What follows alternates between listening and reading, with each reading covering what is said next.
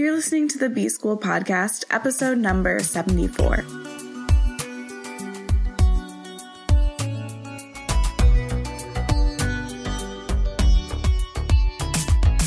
Welcome to the B School Podcast. I'm your host, Taylor Elyse Morrison, and I'm sharing my journey of learning, unlearning, and growth in the hopes that you can do the same.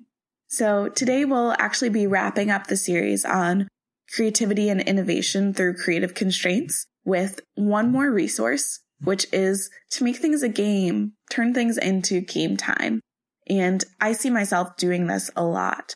So whether it's saying, okay, how much can I complete in 30 minutes and almost racing myself when I do something like that, like getting a prototype done in 30 minutes or an hour. I find myself mostly focusing on the essential elements of what has to be done, really not worrying too much about certain details and getting the big picture work done. So I really love that. That's something that you can do to make it a game. Maybe you give yourself a limitation. So I have to get this done, but I can't use Google then you find yourself in a library or calling a friend or a family member who you know is an expert in a certain area.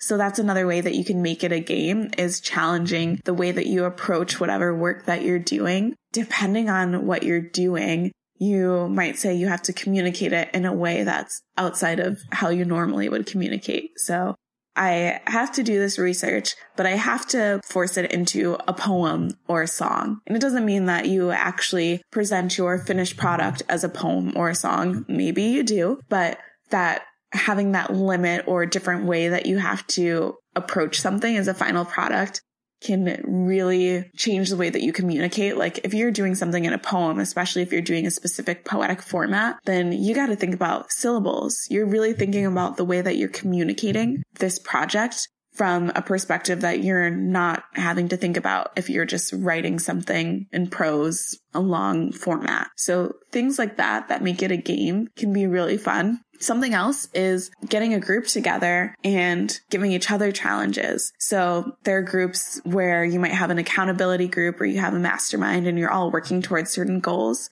Give yourself the chance to give someone else a challenge for the next week or month and say, okay, friend, I want you to, yes, start writing that book proposal. But when you present it to us next month, you have to do it in a song format or you have to communicate what your book is about through a series of photos. Something like that, where they're still having to do the deeper work of building this proposal out, but they have to communicate it differently, which again gets them outside of their head and gives them room to innovate by using different mediums and having this gamification element to it as well.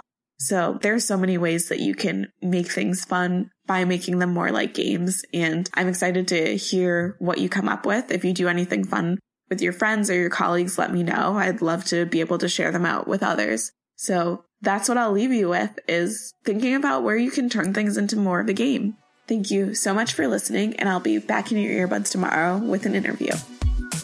Thanks to Andres Rodriguez for the intro and outro music. You can keep in touch with me on Instagram at Taylor Elyse Morrison. Elyse is E L Y S E. And check out the resources on my website at taylorelyse.com.